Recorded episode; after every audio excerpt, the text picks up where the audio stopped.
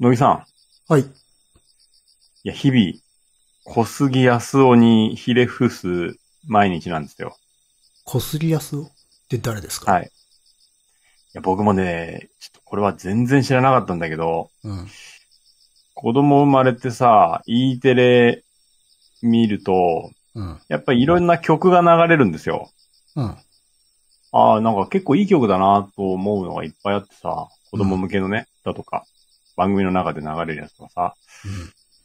で、そこでね、作曲、小杉康夫っていう文字をいっぱい見んの。ああ、なるほど。そういう曲をいっぱい書いてる作曲家さんとか、ね。そう。うん。で、今度プリキュアとか見るようになって、うん。プリキュアの中にも小杉康夫は登場するんですよ。おすごいね。うん。あ、ここにもいるなと思って、 うん。お邪魔女ドレミにも登場するんですよ。お超人現る。そうなんですよ。うん。で、いろいろと見てみると、ちょっと、これも小杉康夫、これあれも小杉康夫だ、ちょっと、すごいね、なんてことをパートナーと話して、ちょっと調べてみたら、うん。いや、やばいですね。僕らもお世話になってますね。これ聞いてる人も絶対どっかで聞いてますね。私も今ちょうどね、見てますけど、すごいですね。すごいですよね。うん。もう、クレヨンしんちゃん、パワーパワーくん、えーおプリキュアに、お邪魔女ドレミに、おしり探偵もそうだし、もう古いとこではメタルダーもそうだしさ結。構ライブマン、ターボレンジャー、ファイブマン、ジェットマン、ジュレンジャー、大レンジャー、核レンジャー、オレンジャーってすごくない これ。だ結構大ベテランってことね。すごいよね。うん。あ、てか、お嫁サンバとかつ書いてるじゃん。そうそう。あそういう歌謡曲もさ、やってんのよ。で、CM とかもさ、あとサウンドステッカうん。ーもソフトバンクとかさ、ニンテンドースイッチの、あ、ニンテンドースイッチのさ、CM のピョンズババシャイヤーもそうですよ。ああ、すごいね。すごいんですよ。あ、これもか。あれもか。みたいなさ。うん。もうあれですよ。子供、ね、お持ちの方だったらね、ちょっと聞いたことあるかもしれないですけれども、ぐるぐるドッカーン、ワーオ、えーワンワンパラダイス、掃除機ロック、ワンツーパンツ、えー虫の音楽隊とかね、えーおもちもちもちとか、 そうですし、とにかくそういうの、お母さんと一緒、虫歯建設株式会社とかね、あの、お豆戦隊、ビビンビン、これ大名曲ですね。 あの、そうですか。そうなんですよ。すごいんですよ、とにかく。だから、うん絶対にね、お世話になっているなと思って、うん。日々、小杉康夫さんにひれ伏す毎日を送っております。なるほどね。あ、CM もいっぱい書いてるね。そうなんですよ。うん。なるほど。なんで、皆さんもね、必ずね、どっかで触れたことがあるんじゃないかなと思います。うん。こういう、あれですね、知り得ないすごい方っていうのがなかなまかあまあ、いまいす、いるもんだな。と思ったわけです。結構音楽っていうのはね、気にして聞いてるつもりだけれども、知らないですね。その筋のすごい人ってのはね、いますからね。うんというわけで、まあ僕らの勝手な事情ですけれども、前回の収録からうん今回まであんまり空いてないんで、うん。なんとなく質問形式ではなく始めてしまいましたけれどもい。や、いいんじゃないですか。 別に。うんあれ結構しんどいんでね。そうです よね。自分たちでしんどくなってるんでね。この辺はまあフリーに行きたいなと思います。はい。はい。ということで始めましょう。カエサルの休日です。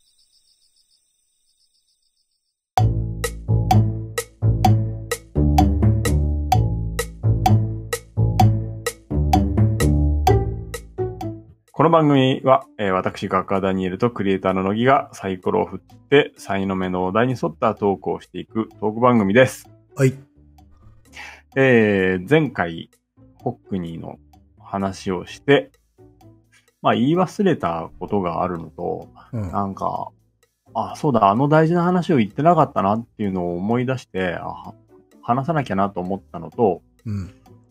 なんか話すことを想定すると、いや、これは多分、ちょっとホックニーの本とかを読めば、うん。書いてあることなんじゃないかなとあ、思なるっほどて、この生の知識というか、ではなかった、考えではなかったなという反省があるわけですね。そうなんですよね。うん。で、そんなことを思い返せば、あの、ね、前回のホックリーの僕の話というのも、うん。多分どっかに書いてあるんじゃないかな。まあもちろんね、ここは感想言えたなっていうところも結構あるんですけれども、もちろん。うん。なんか、あの、なんか読めばきっと書いてあるんじゃないかなっと思って、まあ、改めてこういうことを表するってことの難しさをちょっと感じたのと、うん。うん、まあ、まあ、僕なら、じゃあどう言えばいいのよかったのかなっていうのをさ、ちょっと考えちゃってさ、まそんなことで。あ、そういうものでも別にいいけどね。だって大半の人は読みませんからね。うん、うんまあそうなのかもしれないけれども、自分なら何が言えるんだろうなっていうことをちょっと考えたりもしちゃおった。深い、深いテーマですね。これはもう、これはちょっとポッドキャストの本質にまで突き刺さる 感じじゃないですまあ、そか。んなに、うん、深くは考えることはないのかもしれないけど、でも、あの前回話した、話し忘れたところっていうのは、うん。あの逆パースの話なんですよ。ああ、言ってましたね。うん。うん。で、乃木くんにもちょっと写真を見てもらおうかなと思ってます。えーっと、あの展覧会の作品の中に、遠近法のレッスンっていう絵があったんですよ。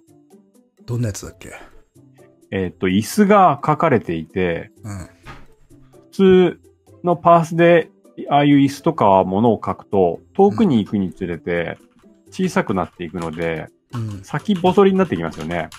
普通あ、こっちに、あディスコードに送りましたよ。あ、送りました。ああ、はいはいはい。ありましたね、これね。 あの、バツってね。ダメそう。うん。椅子の絵が描いてあって、うん。通常のパースを持って描かれた絵に×がしてあって、うん。その手前に北にが描いた椅子があるんですけれども、要は、え遠くに行くに従って形が広がっていってるうん。ものなんですよ。うん。まあ、要はパースが逆になってるんですね、遠近法が。うん。で、ホックには視覚とかっていうことにすごく意識的に取り組んでいたっていう話をこれまでしてきたんだけど、うん。あの、人間のこう視覚ってさ、図式で表すときにさ、うん。目があって、そこからさ、放射状にこう広がっていくじゃないうん。視界っていうのは。うん。そういうの見たことあるでしょ。ありますね。うん。で、え例えば、自分から平行に、自分のこう、進行方向と平行にこう床の痛めがたくさん引っ張ってあったとするよ。うん。で、えーそれは平行の線じゃん。うん。うん平行の線がたくさんある。でも、えー図式、視界を、さっき話した、えー自分の視界っていうのを図式で表すと、それは広がっていくじゃん。うん。その平行の線を自分の視界の線に合わせると、遠くに向かうに従って広がっていくでしょ。うん。だから、えー自分のえー視界に合わせるのであれば、遠くに行くに従って広がっていくから、要は椅子も向こうに行くに従って、えー形が開いていく。なるほど。うん。それに合わせて書くと、こういう形になる。トンチじゃねえか。 うん。うん。というものが書かれていて、実際これを使ってこの逆パースを使用して書かれた作品というのが結構いっぱいあって、そこに並べてあったんだけど、いろいろ。うん。この逆パースっていうのも、北緯の作品をこう読み解く上では結構重要な作品。で、やっぱこの 作品、この遠近法のレッスンっていう作品が、なんかこう、一つの教科書というか、これを参考にしろよっていう感じで真ん中にあったりするんですよね。うん。なので、これが理解できていると、ホックニーのこう、一見歪んでいるような空間を理解する手立ての一つになるんじゃないかなっていう作品なので、うんこれも、まあ見落としちゃいけないところだったかなと思って、まあ追加するんだけど。もう、あれだからね、パッと見、見た感じ、もう指南してますからね。こっちじゃないよ。うん。これダメだかそらうそね。うっていう。んうんそうそう。結構これ、逆に、なんつうんだろう、同直球な絵だなと思ったけ どね。うん。うん。なので、これを手がかりにっていうのもあるんだけどね。うんまあ、そんな話を、まあ、した方が良かったかなと思ったのと、まあ、あ、これは別に僕が話さなくてもいいかなっていう内容だなというのも思ったんですよ。まあまあ、でもいいんじゃないですか。それを整理して伝えるということもまたね、必要なことなので。うん。なので、そう、自分ならどうやって言うべきだったかなとかいろいろ考えてさ、まあ、自分がいろいろと見ていく中で、一番思ったのは、うん。まあ改めてなのかもしれないけど、余計な線書かねえなって思ったんですよ。ああ。まあ、近いことは言ってましたよね。その、一本の線だけで表現できる幅がもうものすごすぎて、腰抜かしたっていうことは言ってましたね。うん。うん。あの、そこで肖像画のゾーンでの話をしたと思うんだけれども、うん。あそこってさ、デッサンのように描かれた顔がいっぱいあったじゃない。うん。で、デッサンを描こうとするときに、デッサンのね、経験がある人だと、まあわかるかなと思うんだけれども、例えば、えー自分の目の前に一人人間がこう座っていて、うん。まあ服を着ています。で、服にはシワが入ってる。うん。書き始めの段階で、体の形態と量感をつかむために、まあ表現するために、シワとかを無視して、うん。肩のあたりから、この腰のあたりまで、ざっとこう線を何本か引くんですよ。うん。体のこの量感を表すために。うん。えーそれは顔を表す時もそうだし、えー腕とかもそうなんだけど、細かいとこを無視して、そういう大きい量感っていうのを捉えるんだけれども、うんホ。ックにそういうことやらないんですよ。ほう。そうなんだ。あと、デッサンをするにあたって、えー影をつけようと思ったら、例えば、乃木くんの顔に、頬のあたりに今、こう、影が見えるんだけれども、僕から。こめかみのあたりから顎のあたりに向かって斜めに線を何本か引きます。うん。で、えーその線だと、やっぱ、面として弱いので、うん。それと垂直になるように、網目のように、えーまた線を入れて、ちょっと面を強くするんですよ。ああ、ま、漫画でいう掛け網みたいなやつだね。うん、そうそうそう。強くしていくんですよ。線をこう重ねるうん。ことによって。そうすると、やっぱり、鈍重にというか、強固な面ができるし、堅牢なえー作りになるんですよ、絵画としても。うん。だけど、ホックにそういうことやらないんですよ。ほう。斜めの線だけしか描かないんですよ。重ねるってことはあんましないんですよね。なるほどね。これだけだと、やっぱりこう、まあ、あの、物の重さみたいなのが出なかったり、うん。形としてまだ弱さみたいなのが出ちゃって、えーやってるこっちとしてはすごい不安になるので、うん斜めに線入れちゃったりするんですけど、うん。そういうことやらないで、あと大きい形も捉えないで、細かいところをちょっと書いて、あとは輪郭線だけで、しかも輪郭線一発で捉えるんですよ。うん。で、その輪郭線っていうのが、必ずしも100%正確というわけではなくて、やっぱりその特徴っていうものをうまく捉えた線を一発で、しかも強めに描いているので、うん。形が弱くならないんですよ。なるほど。うん。だから、ずっと前にこう、線的に捉える人と面的に捉える人がいるみたいな話をしたけど、はい。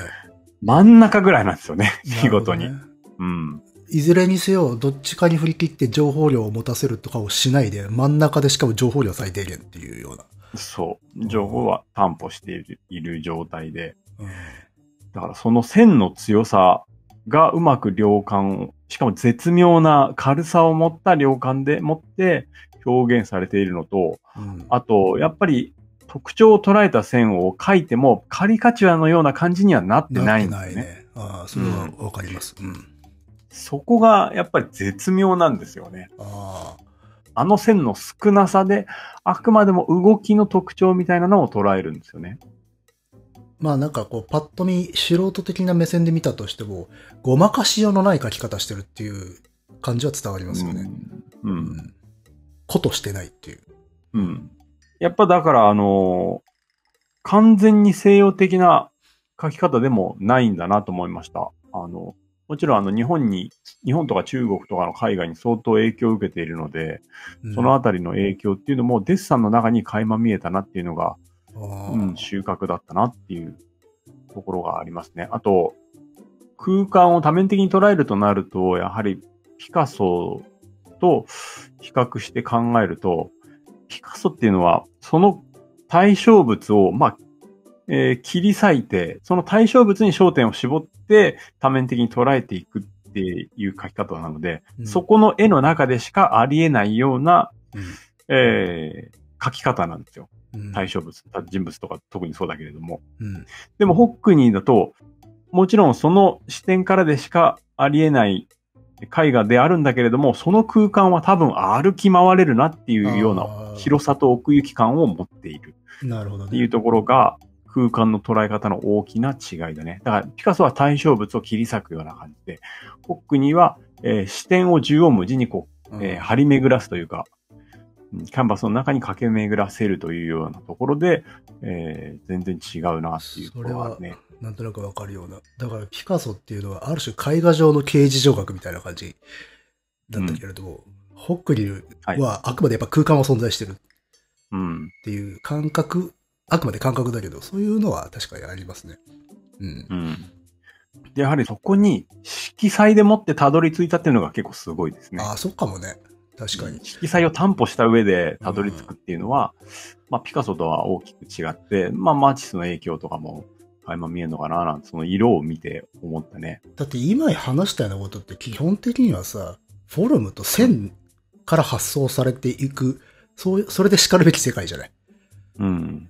で、どっちかっていうと色って除外されてるでしょ、その世界観からすると。そうですね。うん。うん。けど、まあ前回発酵発酵って言ったけど、あそこまで色彩であるっていう。だからそこが両立してる、共存してるっていうところが凄みなのかもね。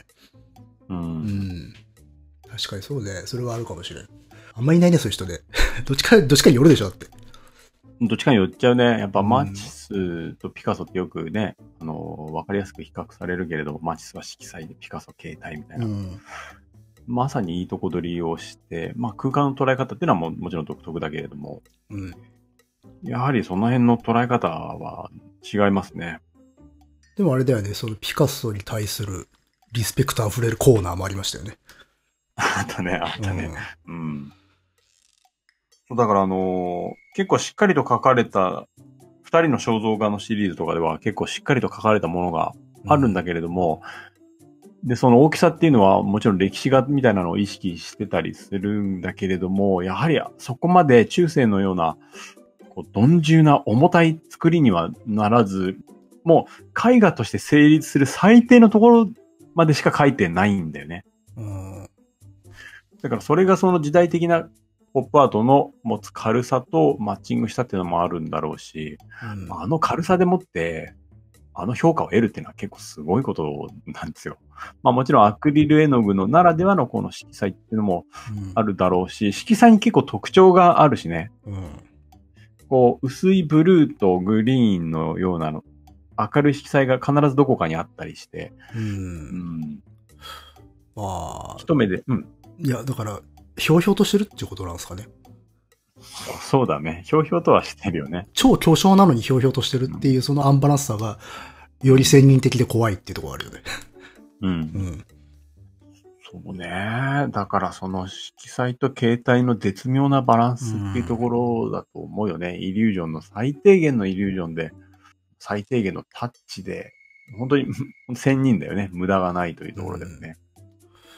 でも、あれなのかね、そういう色彩的なところはちゃんとこう残っているというか、そこもちゃんとバランスを保っているのは、やっぱり正当的な画家からスタートしたという自意識で前回結構このこと触れたけど、それに起因するとこもあんのかね。画家であるっていうう。ん。まあ画家っていうことは多分こだわってるとは思うね。やっうん。うん確ぱかりに。色彩と形態っていうところに、いろんなものが結集していくんだと思うねう。ん確かに。そう考えると、あれかもしれないね。これ両方のファン層いるかもね。うん。うん。大体、うん、バランス保ってても、あそこのまでの高みにたどり着けない場合が多いかな。まあまあ、そうかもね。うん。うん。なるほどね。じゃあもう、すべてにおいて割と真ん中にいるタイプの人なんですね。真ん中で、なんかこういうよくさ、グラフあるじゃん六角形、あ五角形みたいなこういう、うん。あれが割と全部 振り切ってるような感じですね。全部のアベレージがもう高い。全部振り切ってるから全部収まってんだけど、奥にめり込んでるみたいなね。そうなんだよね。普通はね、あのなんかこう、天才というものは何かが振り切ってるみたいな。一部が振り切ってるみたいな感じがするんだけれども、でも全部が膨張している。でもそれで凄みを見せるって逆に難しかったりするわけじゃないですか。うん。大体。大体凄みっていうのは偏りだったりとかするんだよね。うんけどそうではなく全体で凄みっていうのは、やっぱし、それちょっと恐ろしいなっていうところはあるね。うんうん。つまり最強ってことになるわけだから、それ。そうですね。うん。最強であって、すごく正当な画家なんですよね。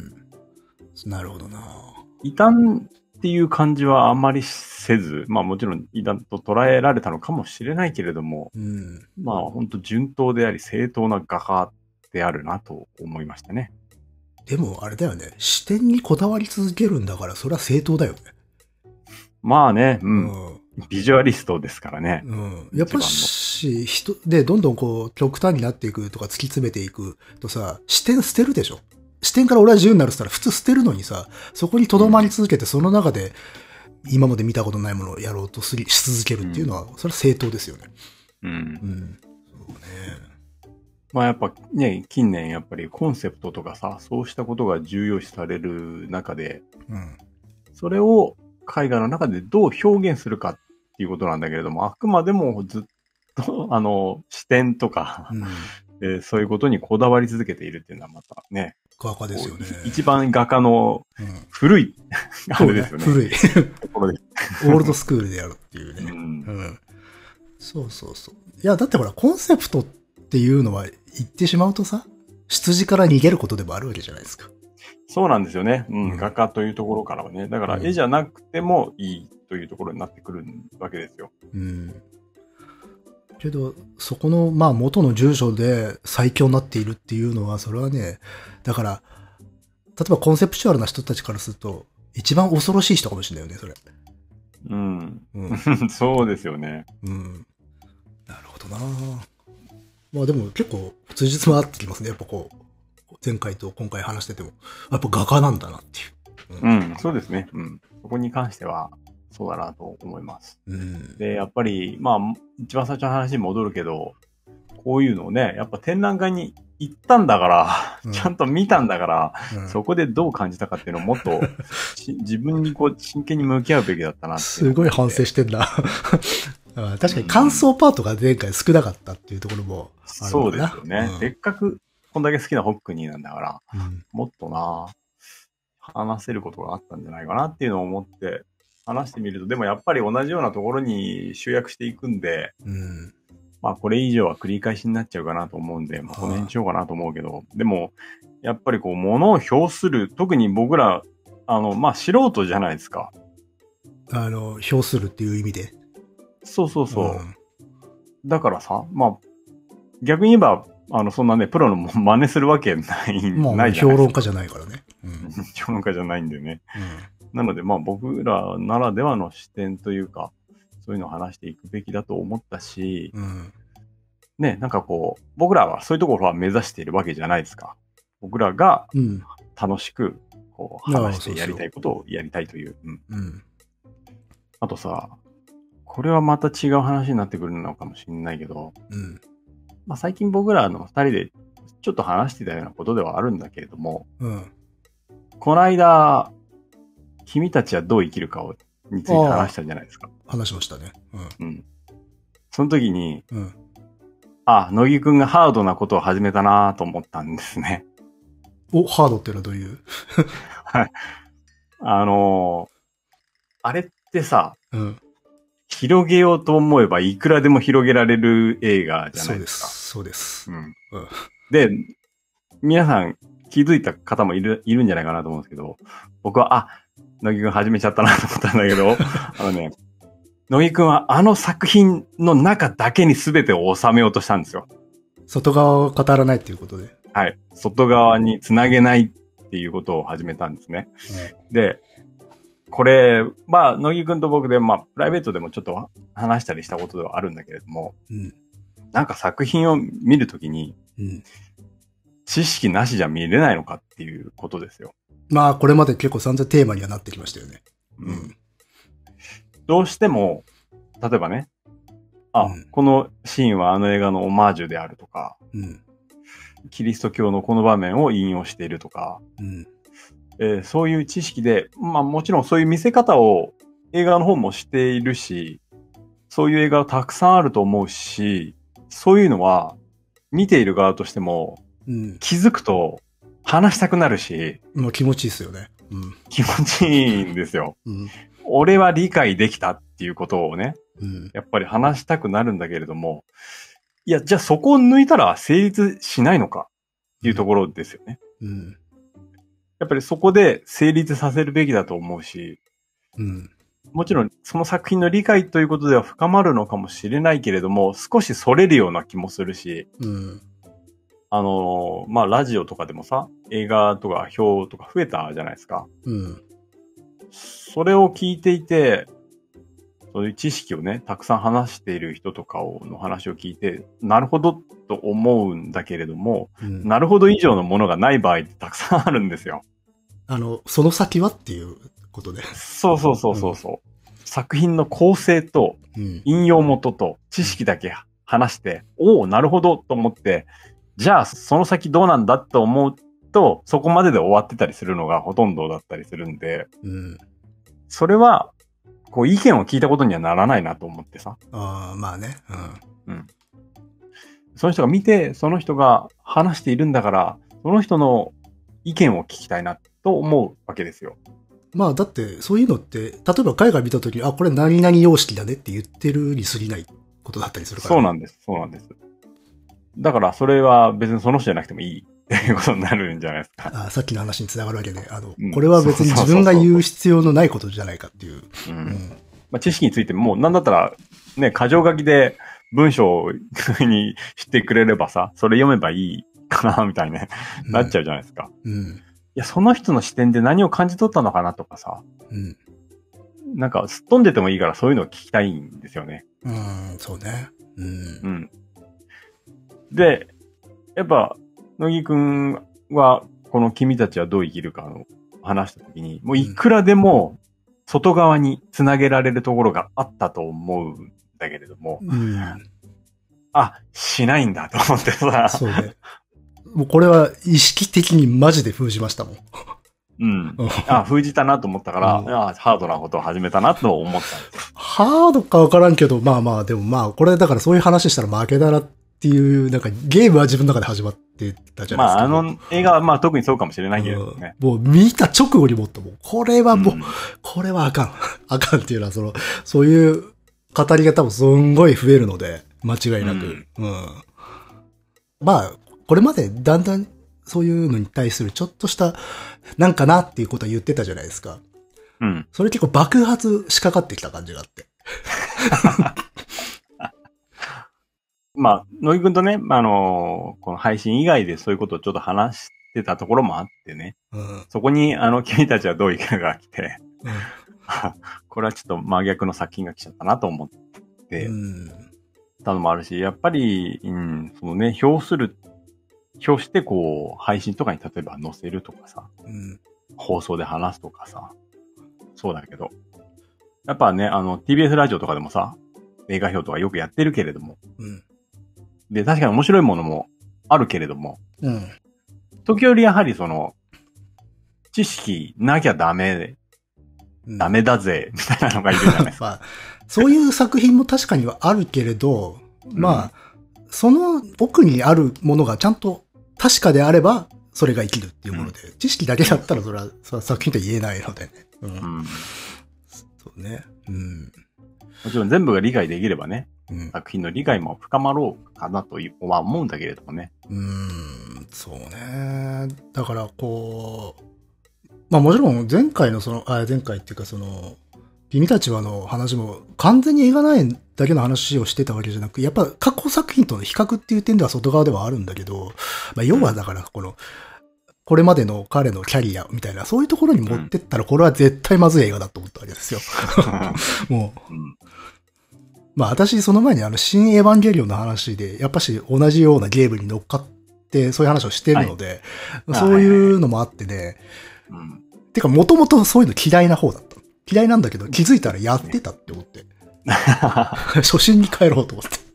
うんね昔、多分そういうこと言ってたと思うんだよ。あの、中のことだけで喋った方がいいんじゃないかっていうことは。うん。うん。まあだからそれこそ映画で言うと、蓮見茂彦みたいなね。ああいう。はいはいうん。うん。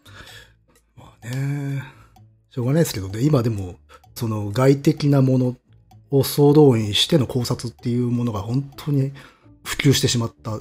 もともとそれはそれですごく面白かったんだけどね。それが切れ味を持ってた時代ってあったんだけど、もうそれは終わりにした方がいいんじゃねえかって正直マジで思うわけですよ。そうね。うんう。ん。うん。まあ、っていう大層なもんじゃないけどね。感想だけど、我々の我々の話してることは。うん。まあまあまあ。うんそれはもうすでにこの作品の表層でしかなくなってしまったと思うんですよね、時代的にも。うん。これだけいろんなね、人が発信できるような時代になって、作品のあり方っていうのもそれに合わせて変わっていくと思うんで、うん。だから、そういう批評みたいなものとか、そういう感想の持ち方が効力を持ってたのって、そういう知識とか知見みたいなものがひ、あの、秘められていた頃だったら成立したんですよ。うん、うん、うん。要は難しいとこですね。うんあの、はい込める。あの、実はこういうことなんだっていうことを作者とかが込めて、それがなかなか容易にわからないという前提でもって込めるうんっ。ていう時にはそれを暴くっていうことに価値はあった。はい。け、ど、今、それは無理でしょ。うん。うん。もうタイムラインで秒でバレるんですよ。そういう表層的な部分での仕込みなんてのは。うんうん。うん。でそれどころか、もうどれだけ共有できるかっていう楽しみ方になってきてるわけでしょ、もうそれ。うん。うん。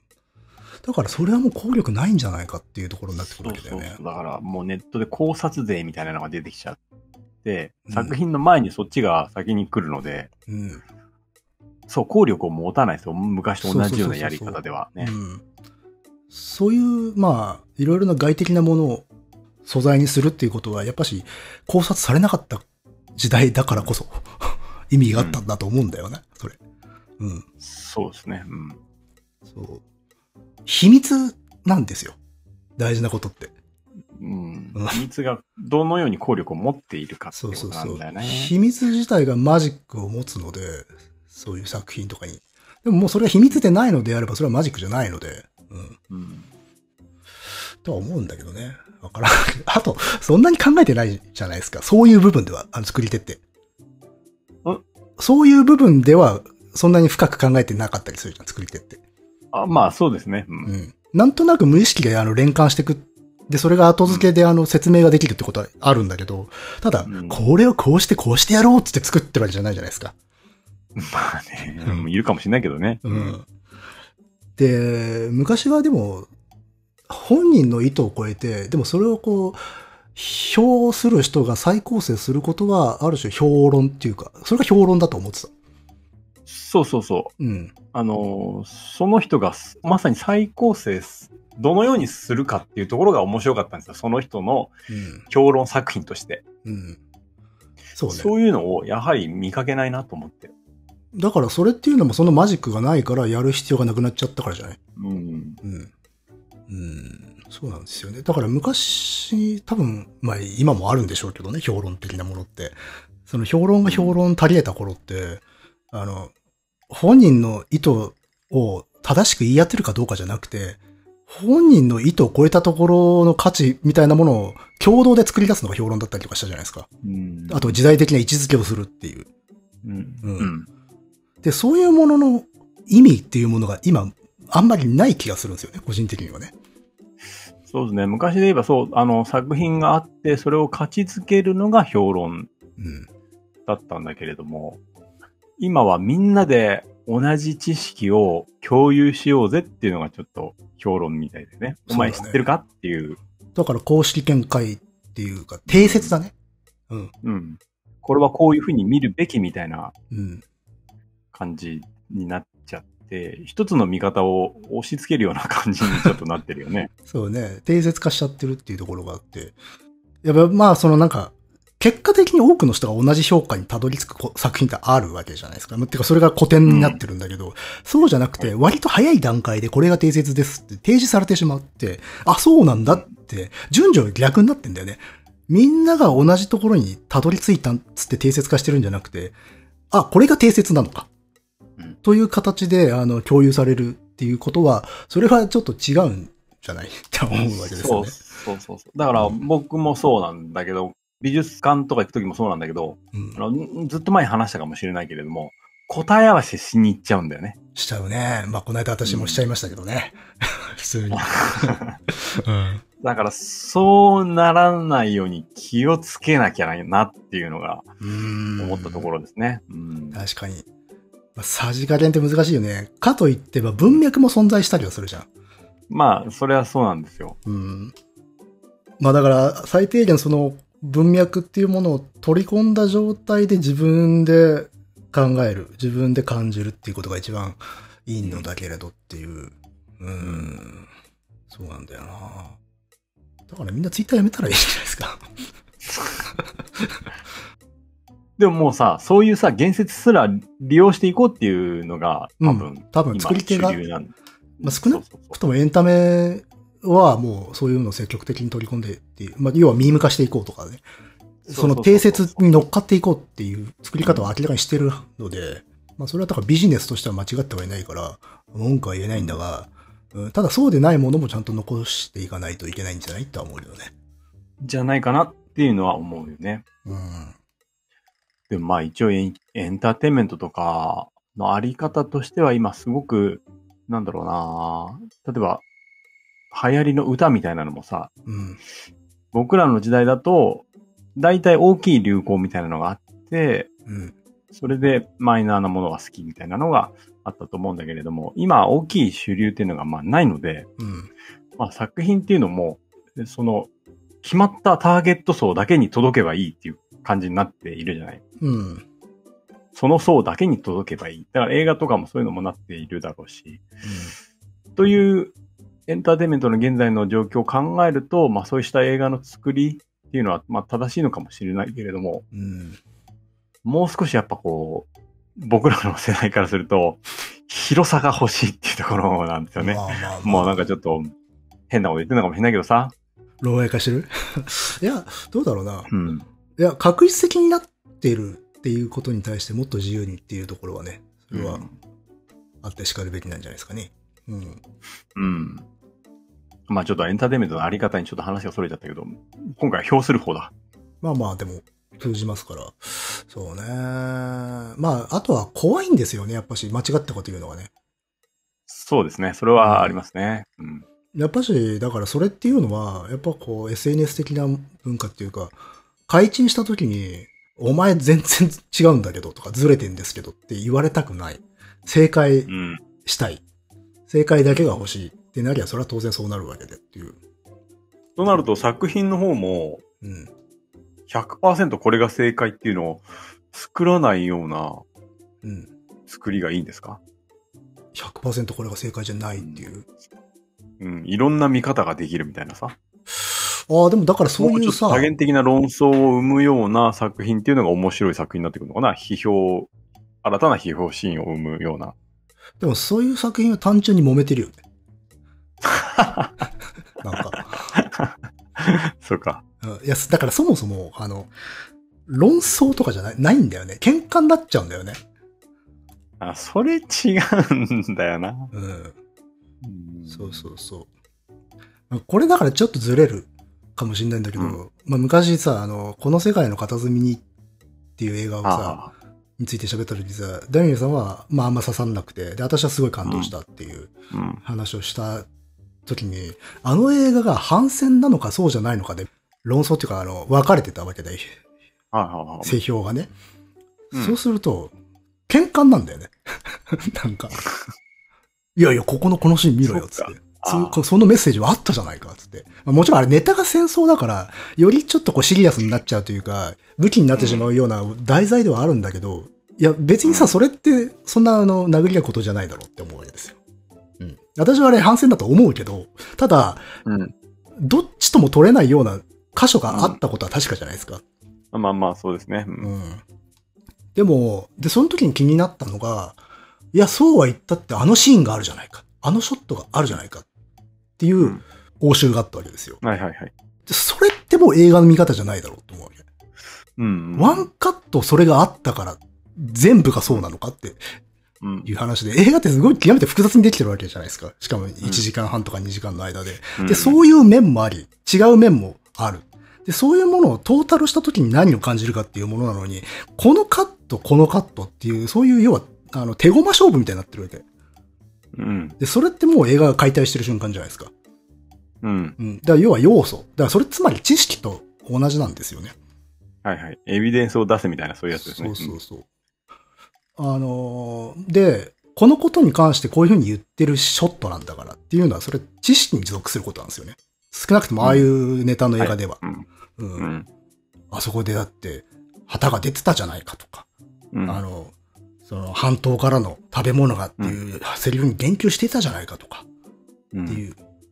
で、でそれの意味を取れなかった人は反戦のイイメージをさ、あまりちゃんと取れないっていうか、薄いわけだはよいね。はい。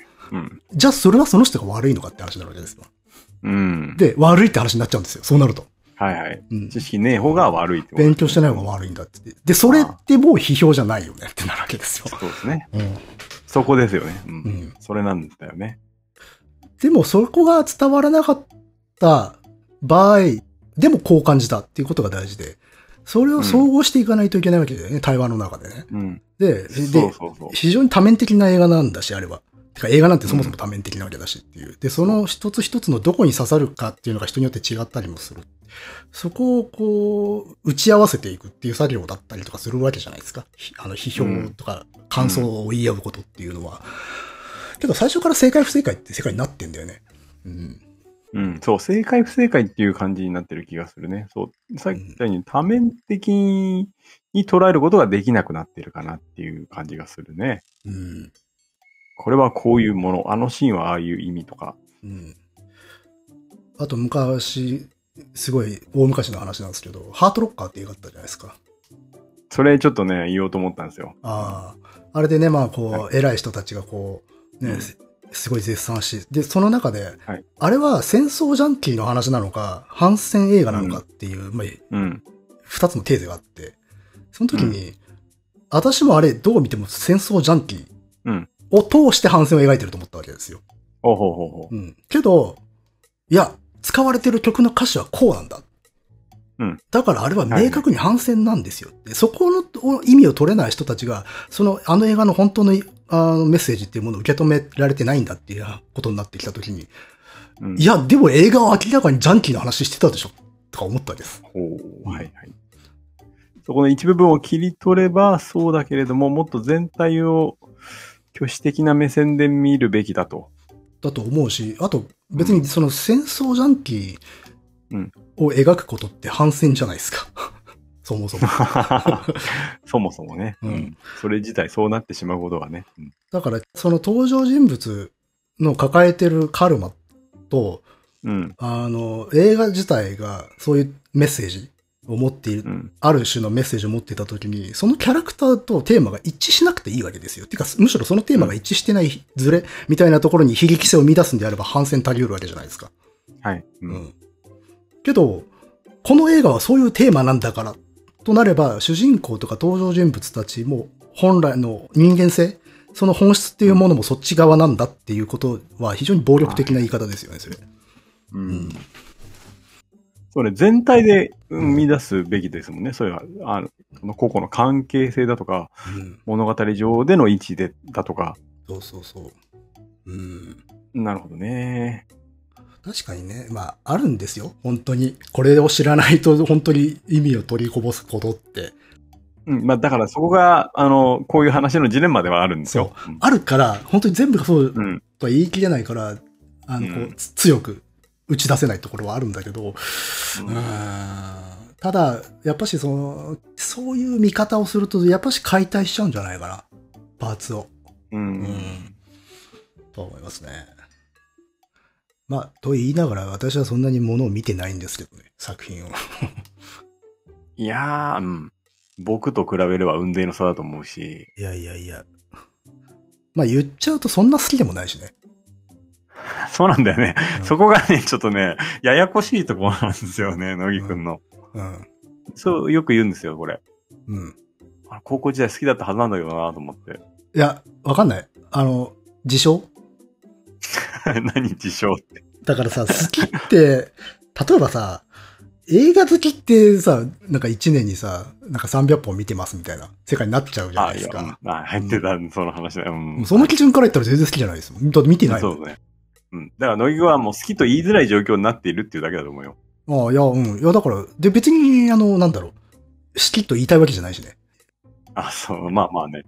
公式プロフィール、別に好きじゃないっていうことにうん。全然問題はないっていう。うん。私はそもそも趣味に対して冷淡なとこあるからね。うん。ああ、っていうかそそうの、なんだよね。冷淡っていうか、あの、いや、自分これ好きですって、言っても言わなくてもいいと思ってる。そうなんだよね。うん。まあ、逆に言ったら、なんて言いたくなっちゃうのかなとも思うしね、俺も。そうそうそう。あの、で、これたまに言ってるけど、あの、趣味がアイデンティティになってないんですよ、私。うんそうなんだよね。ご飯食べるみたいな話じゃないですか。うん。うん、自分ご飯食べないと死んじゃいます。恐ろしむわなっていううんことで。うん、だから、うん、そういう意味じゃ冷たいんだと思うよ。その、うん。例えば映画のお話をするにしろ、まあ、美術でも何でも、本でも。やっぱり人と関わりたいのかなと思うね。そういうのを公言というかああ、さ、まあまプロフィールとかにさ、うん書くあ、にどうしよろうっていうか。うんうん。そうなんだよな。で、まあその気持ちも理屈としてはわかるので、全然うん。悪いことではないとは思うんだけど、ただ自分はそのあんまり好きなことを人と共有しようっていう気がそれほどないうん。うん。方なので、うん、そうすると逆に自由だったりとかはするんですよね。うん。なんか、いや、そうだろうな。物を見るのは、さその作品見るのはね。 た例えば好きな監督とか好きなあの作家っているわけですよ。けど、ディスられてたりとかするわけじゃん、どっかでは。はい。 それは何も思わないですよね、だから。はは、そうですか。あ、そりゃそういう思う人もいるだろうな、うん。ぐらいで終わっちゃうんですよ。う。うんん。でもやっぱしほら、愛してたらさ、うん。これ果たし合いでしょ、だって。うん。うん。そうですね。うん。うんそうなるとは思う。うん。まあ、でかさにもよるけどね、その、うん。好きなものの。例えば、ホックニーとかがどっかでなんか言われてても別にそんな思わないかも。あーそこさらに超えちゃう心境ってあるじゃん。んなんか、もう、もう自分がもう分かってて好きだから、 別に何言われてもいいみたいな。うんうん。まあまあまあ、まあちょっと話がちょっと好き嫌いみたいな話でずれちゃいましたから、戻しますが、そうですね。うんなので、表みたいなものに対しては、うん、私は自分の情熱っていうものは割とよく分かってないので、自分で。うん。だから結構あれですよね。批判に甘んじるよね、私すぐ。批判っていうか。まあ、プライベートではそんなことないけどね。うん。とか、あとは、あの、許したりするよね。すごい甘いよね、作品に対してね。うん、そうだね。うん。まあこれしょうがねえよ、つって、あの、尺短くしなきゃいけねえからさ、とかよく言うじゃん。うん ここは分かりにくいからカットしちゃってっていう。うん。うん。まあ、作ってるっていうところまでも、それは関係するのかもしれないけど。でも、鑑賞者としてさ、ストレスになってないんだよね、そ、そういう歌詞って。うん、う。うんん。ただ全部じゃなくて、ダメなとこもあるんだよね。そこが難しいんだよな。その、うん。サージガリアンっていうから、これは OK、これはアウト。その境目ってなんだろうっていうのは確かに思うね。うん。うん。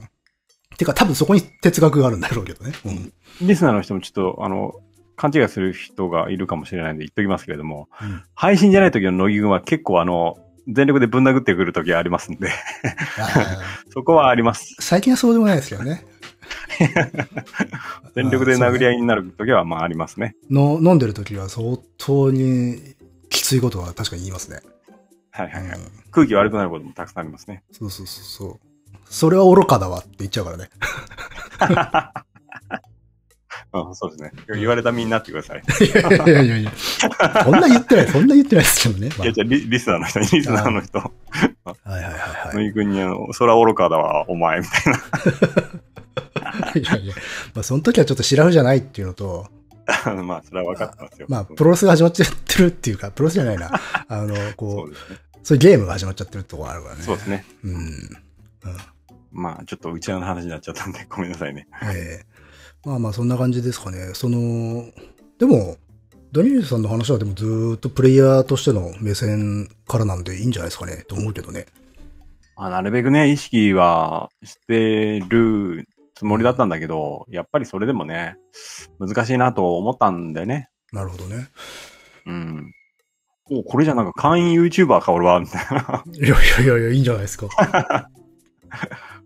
これはいかんと思ってね。ほら、前置きのノリさんとしてはさ、全然問題なかったですけどね。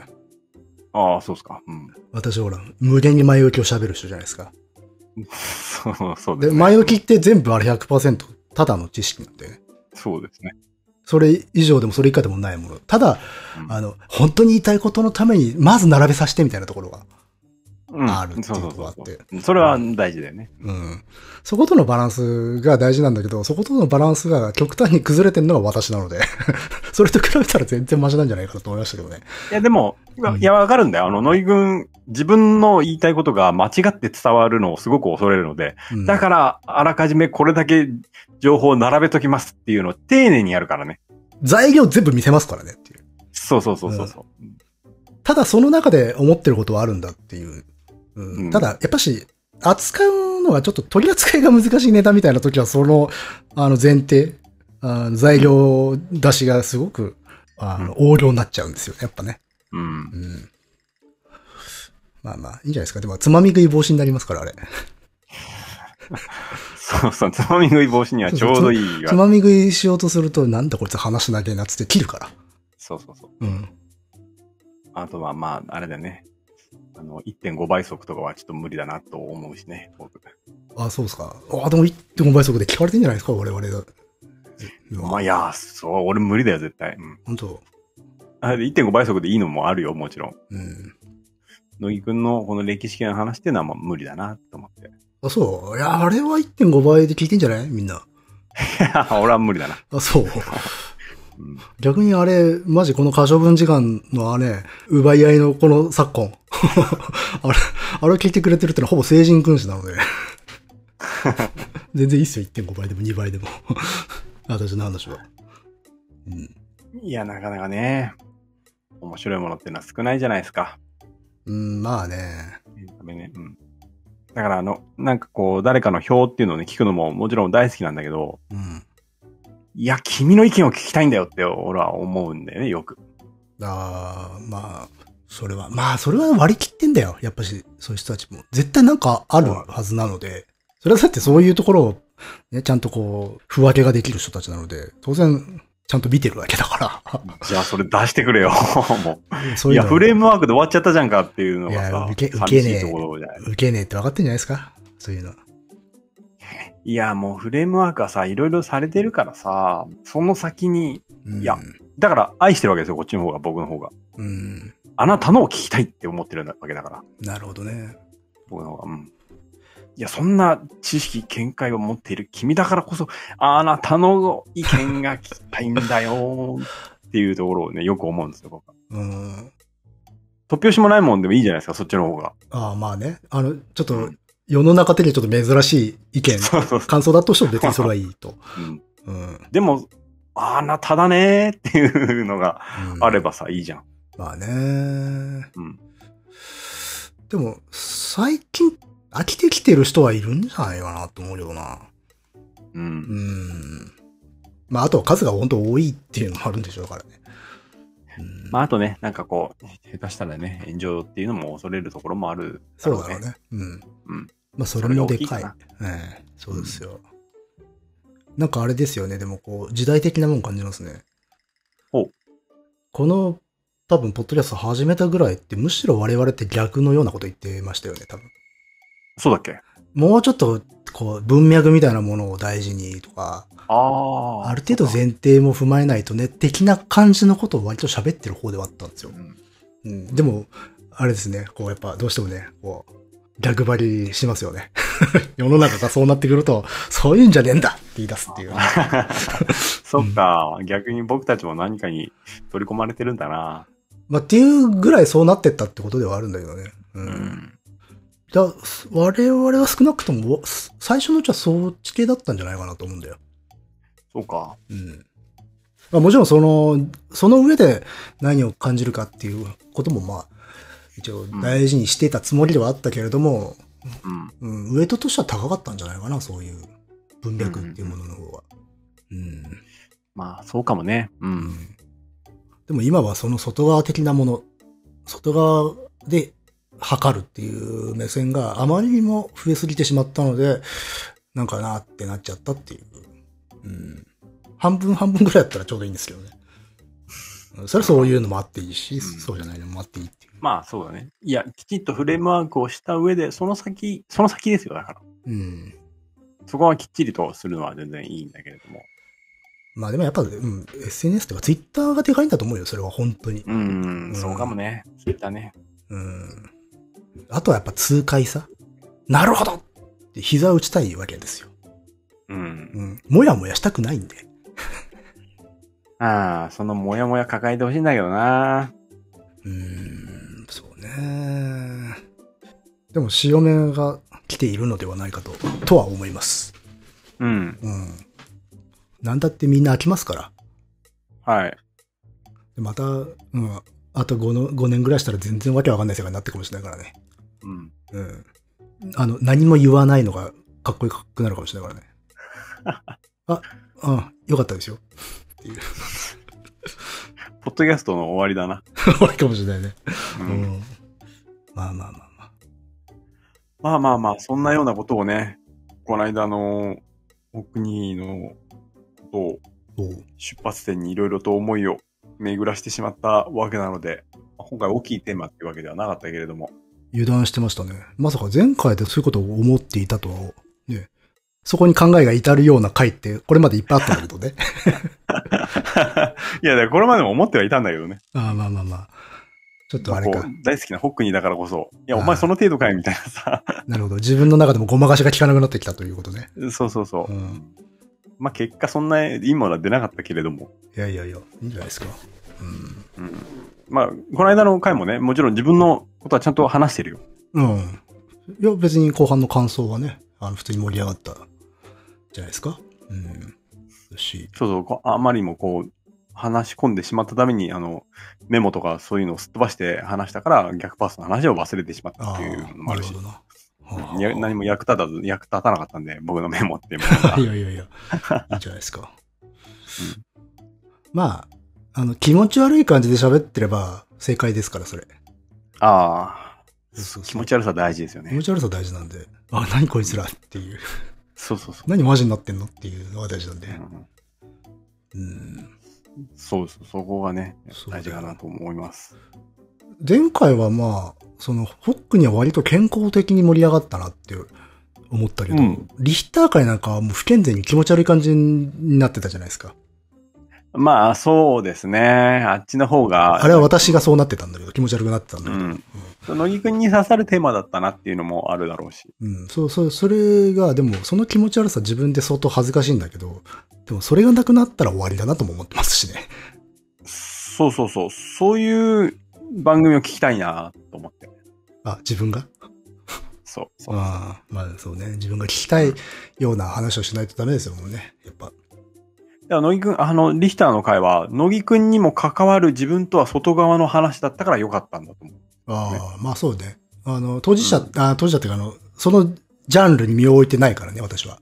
そうそうそうそうそう、うんうんでも通底するところでは自分の興味のあるところだろうし。うん。なんならちょっとあれだったもんね。あの回、うんとその美術畑の人たちに対してイラついてたからね、私。あ、そう。 うん、少し。 うん。いいですね。そういうのがいいですよね。もちろん、お門違い、その、 何、何、なんか外からわーわー言ってんのみたいなことなんだけど、なんか、うん。それだけちょっと自分の中では、ちょっと気 あの気持ち悪くなっちゃうテーマだったってことだろうね。いや、でも。もそういう人たちを、例えばお門違いだっつって美術の人たちが追い出したら、それ美術終わりですよ、それ。あまあ、そうかもな。うん。うん。確かに。それはどんなジャンルでもそうなんだよな。うん、必ずいるんだよな。あの、外から、まあ、外って言い方もあれだけど、外から、それに対してすっごい、あの、何か考え、思いがあるっていう人がいて、それを取り扱うことってあるわけじゃないですか、どんなジャンルでも。うん。その時に、あのー結構さ、ちゃんとした対話っていうかコミュニケーションないよね。ないないジなャい。ンル変わると。あれは、やっぱないりし不健全だなと思う。そう、あの、追い出したい気持ちってのももちろんよくわかるんだよね。うん。そうね自分たちの領域だ。俺分かってんな、俺たちだっていう、なってしまう気持ちもわかる。うん、だけどそこで、そういう排除の仕方をすると、それはもうんう、ジャンルの衰退ですよね、それは。そうね。まあそこはだから、んこう非常に健康的な喧嘩をするべ、すればいいっていうところだけどそう。むしろチャンススじゃんな、そういうとこがな、とは思うんだよね。うん。と思います。うん。そうやって盛り上がれるのはでも豊かな世界なんで。そうです。そういう番組聞きたいな。 おう頑張ってください。頑張りましょ私は、あの、話したいこと話すだけなんでね。う。うん。そうですね。まあ、気楽にやりましょう。はい。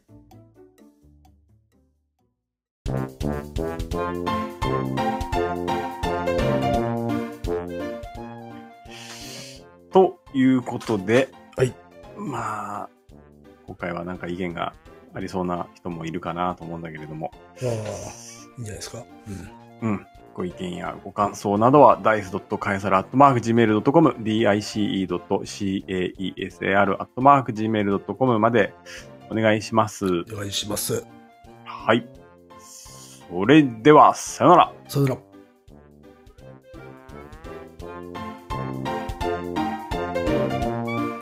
そういう番組聞きたいな。ああ